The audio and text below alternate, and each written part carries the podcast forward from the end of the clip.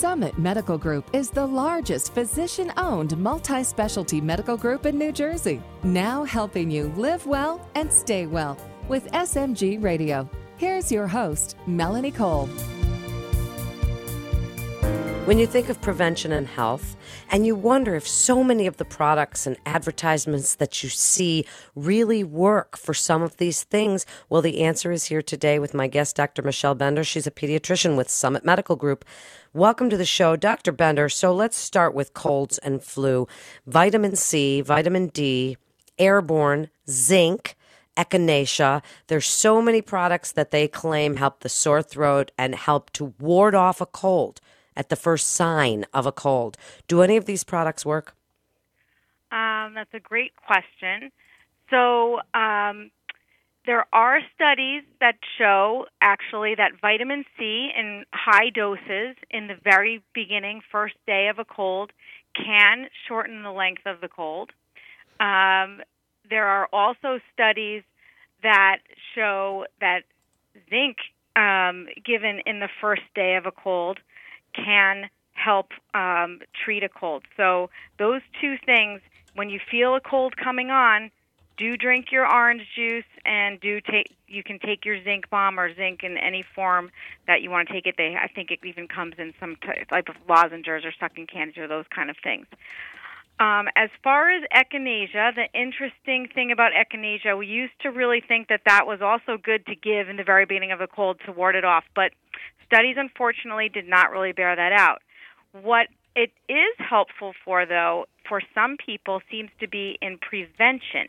So there are studies that showed that uh, kids, younger kids that are in daycare, if they're given a daily dose of echinacea, seem to have less colds and less severe complications such as ear infections. So, if your ch- young child is in daycare, you may want to consider a daily supplement with echinacea as a preventive measure. How interesting. That's great to know. Now, what about if they get a cold? So, as prevention, we talk about washing hands and vitamin C and echinacea right. and liquids. So, now, what if they get one? Is there some things that we can do to help their congested chest or if they've got a really stuffy nose or anything like that? So, first of all, for the stuffy nose and the mucus, um, I think the most important thing is clearing with saline, and you can use some suction with that. Uh, there's plenty of brands that you can buy, little noses. Some of them are drops, some of them are sprays. Um, any of those type of things can be helpful. I like to also use if you're uh, if you have a humidifier or a mister, you can put a few drops of eucalyptus or peppermint uh, essential oil into your mister. I always recommend an essential oil, not one of the Glade plug-ins or anything that um, is really a chemical scent because those are not the same thing. They do not come from the plants. They are manufactured in a factory and by a chemist and um, they may actually be irritating. So, uh, if you're going to use something like that, I'd recommend that you go ahead and get the essential oil. Um, there's also um, some preparations with um, elderberry, um, which is a um, plant which is known to boost the immune system. So, um, and that can also help um, with the cough.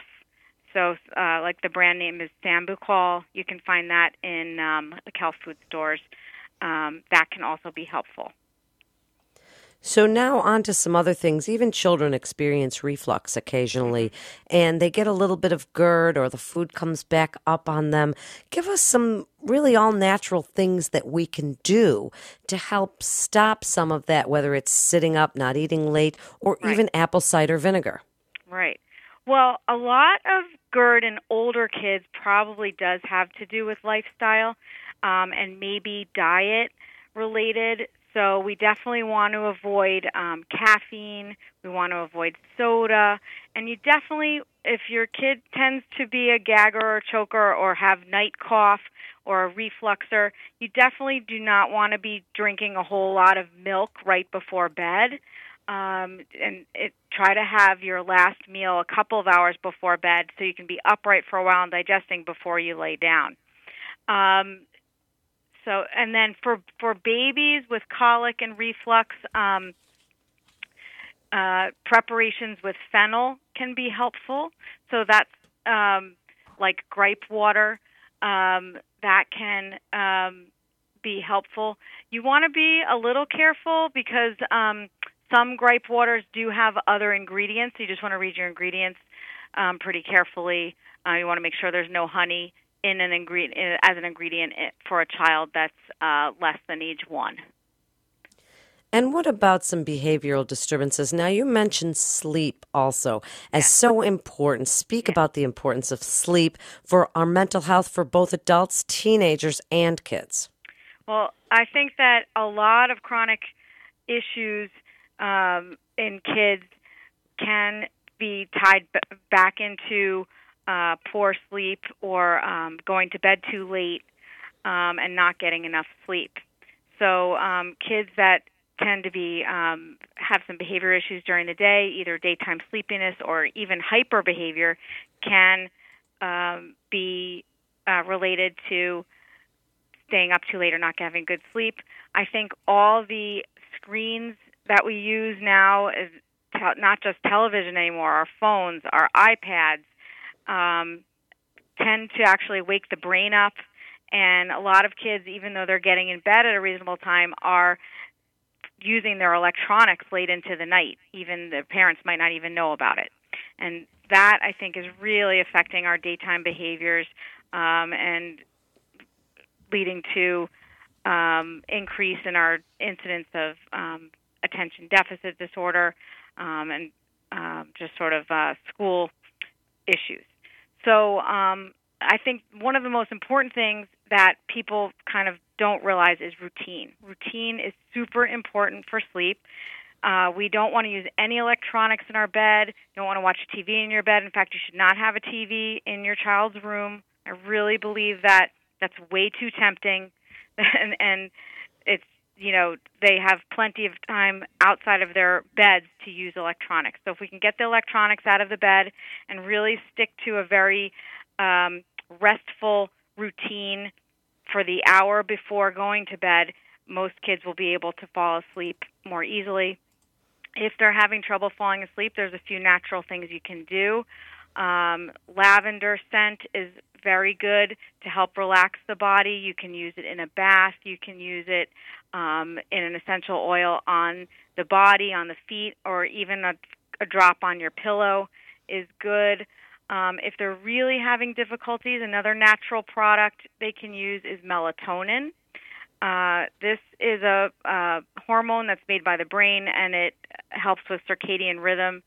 And uh, you can speak with your doctor about dosing, but generally, low dosing can help restart and get a child back on track with sleep. It's such great advice, Dr. Bender. So, in the, just the last few minutes, give us your best advice for alternative approaches for prevention and health. Just when you're speaking with patients, your best advice and what you tell them about achieving optimal health for themselves and for their children, and why they should come to Summit Medical Group for their care. Well, I try to really talk a lot about also food as medicine.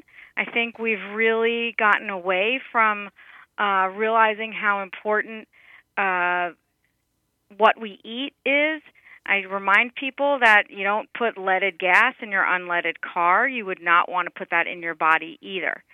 So um, you really want to limit your exposures to as many toxins as possible, and that includes toxins in our foods. Um, I do remind people that if they want to check on how to get the best bang for their buck as far as buying organic, you can look on the Environmental Working Group's website. They have a great website. They also have lists of foods that um, are generally have a greater number of toxins versus less toxins. Um, so if you uh, want to save some money by buying a non-organic, let's say banana, because of its thick rind, that's less likely to be toxic than a strawberry, just as an example. So um, that's and it can also tell you about cosmetics and um, detergents and other kinds of products that you might be using that could be toxic in your environment.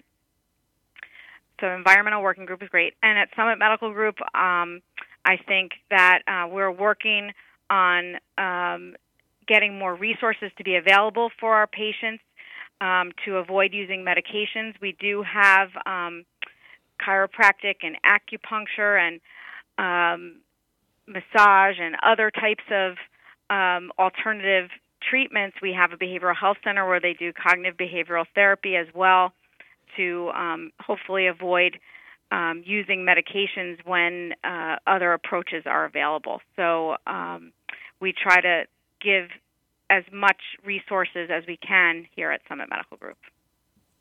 It's great information. Thank you so much, Dr. Bender, for being with us today. You're listening to SMG Radio. For more information, you can go to summitmedicalgroup.com. That's summitmedicalgroup.com.